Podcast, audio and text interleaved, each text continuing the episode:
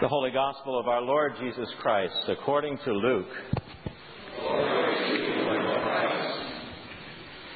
There came to Jesus some Sadducees, those who say there is no resurrection. Jesus said to them, Those who belong to this age marry and are given in marriage. But those who are considered worthy of a place in that age and in the resurrection from the dead neither marry nor are given in marriage.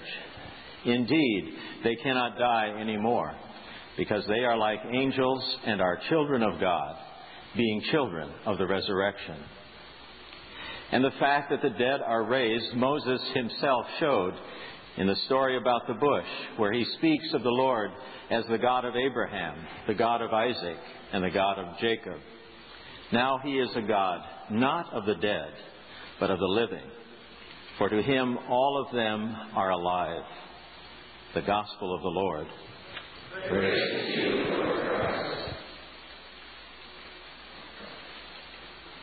May the words of my mouth and the meditations of all our hearts be always acceptable in your sight, O Lord, our rock and our Redeemer. Amen.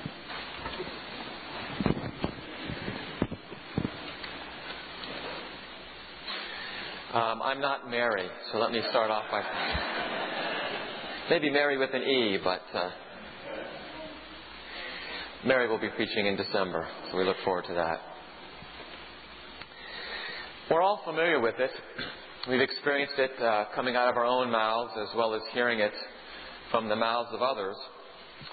It's that question that comes from the person who doesn't really care about the question or the answer. We may hear it in ourselves when we ask a child, Now, what do you think should happen now that this glass has been broken? Or this milk has been spilled? Or fill in the blank. We already know what we think, and we're just expecting the child to read our minds and parrot back the correct answer. Or we've been in a meeting or at a gathering or at a convention or some other kind of uh, place where adults are gathered asking questions, and we know the person who uh, really is intending to show off knowledge or to make a point, that smart alecky adult who really just wants to boast about themselves rather than really uh, ask a question that really shows that they want to learn something, that shows any kind of real curiosity or hunger for new understanding. We've all been there. The Sadducees this morning fall into this category of questioners who don't have a real question and who don't care about a real answer. And Jesus doesn't have much patience with them, though he does meet them right where they are. Let me just uh, give you the, uh, the full uh, ridiculousness of their question. The Sadducees asked Jesus, Teacher, Moses wrote for us that if a man's brother dies, leaving a wife with no children, the man shall marry the widow and raise up children for his brothers, for his brother. Now there were seven brothers. The first married and died childless. Then the second and third married her. And so, in the same way, all seven died childless. Finally, the woman also died. In the res- resurrection, therefore, whose wife will the woman be? For the seven had married her. I mean, you can imagine Jesus kind of holding his tongue there. Anyway, on the surface, the question concerns marriage practices and the belief in the idea of the resurrection. Now, first, a, word of background on a couple of things. First, the Sadducees. The Sadducees were a religious and political party at the time of Jesus who were closely allied with the priestly families that controlled the temple in Jerusalem. In other words, powerful, invested in the status quo. They were one of the groups that found Jesus and his teaching quite threatening they collaborated with the Romans and uh, were therefore interested in keeping under wraps anyone who might upset that delicate balance. The ritual in the temple was critical to their relationship with God, the way they understood it.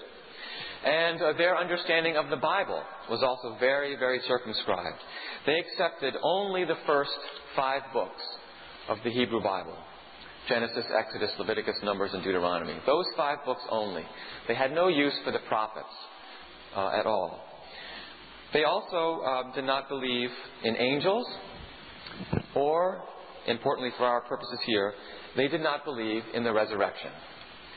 Because in their view, their understanding of those first five books of the Bible didn't allow that interpretation, didn't allow that possibility. So those are the Sadducees, conservative uh, on the Bible and on social teachings.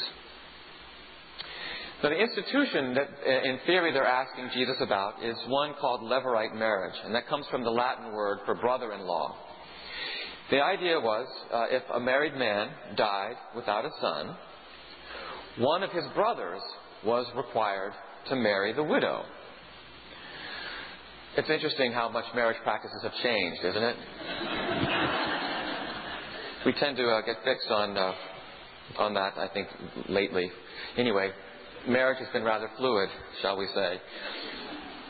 The purpose of this Levirate marriage uh, was to produce a son to continue the line of the deceased, a kind of eternal life, you might say.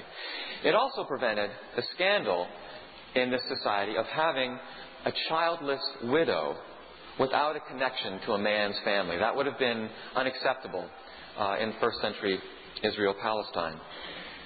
Looked at positively, uh, this practice of Levirate marriage would have protected uh, a widow in a male dominated society and given her rights, at least through her husband, if not on her own.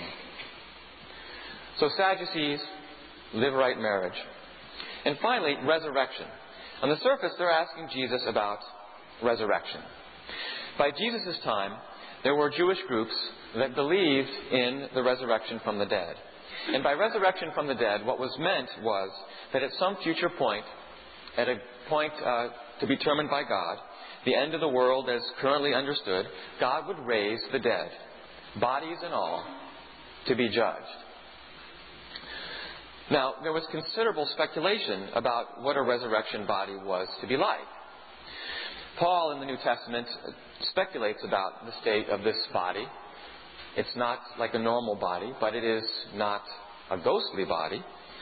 Um, the witness of the Gospels uh, in uh, Matthew, Luke, and John are clear that when Jesus appeared to his disciples, to selected disciples after his resurrection, that there was some kind of a body there.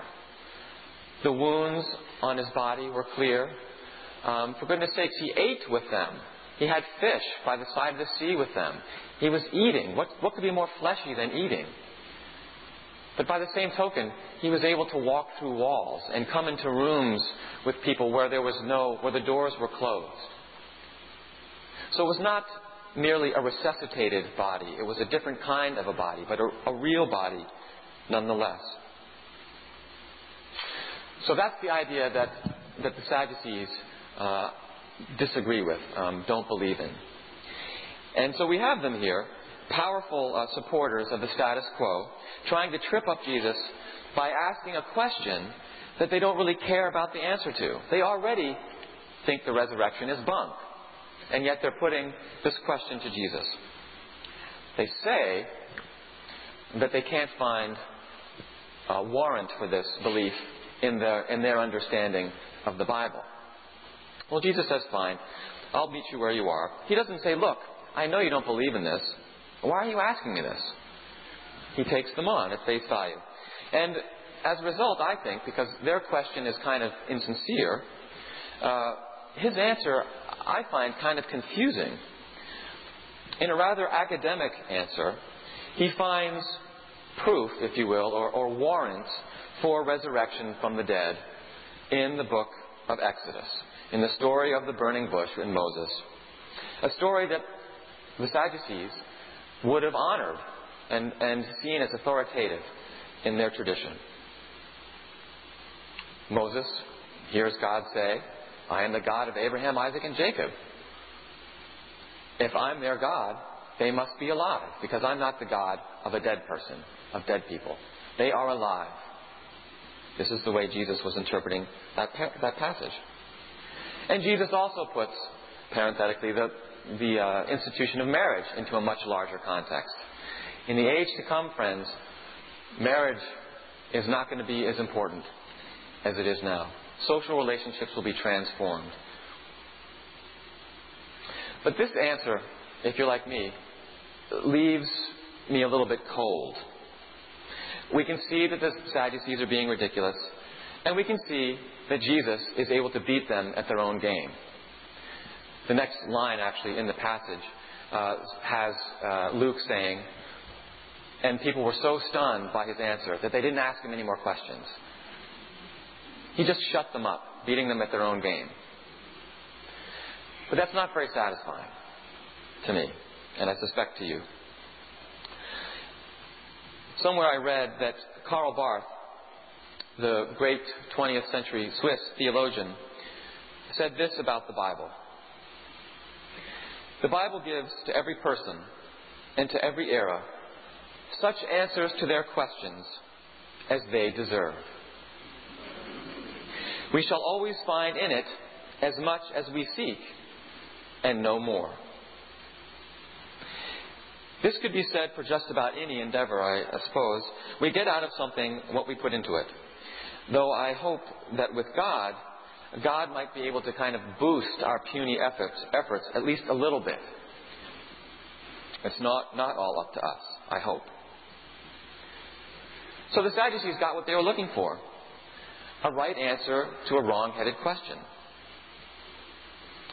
But Jesus responds differently to people who come to Him in sincerity, with real questions, deep hopes, big dreams, large fears, anxieties, and griefs. Porter Taylor, who's the bishop of Western North Carolina, makes this observation about Jesus in the Gospels.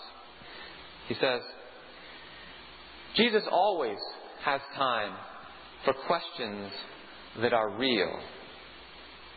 Because the questions deep in our hearts are what lead us to be in relation to Him. In the Gospels, Jesus always has time for questions like this Can you heal my child? Yes. I have a demon that torments me and I can find no rest. Can you help me? Yes. No one will come near me because they say I am unclean. Do you love someone like me? Yes. What are the real questions? What are the deep questions? What are the heart questions that we bring to Jesus? As 21st century people, are our questions for Jesus that much different? Am I lovable just as I am? Yes. Can you heal me? Yes. Can you heal my relationships? Yes. Can you show me how to lead a life with purpose and meaning and joy? Yes. Can you show me how to make a difference in the world around me? Yes.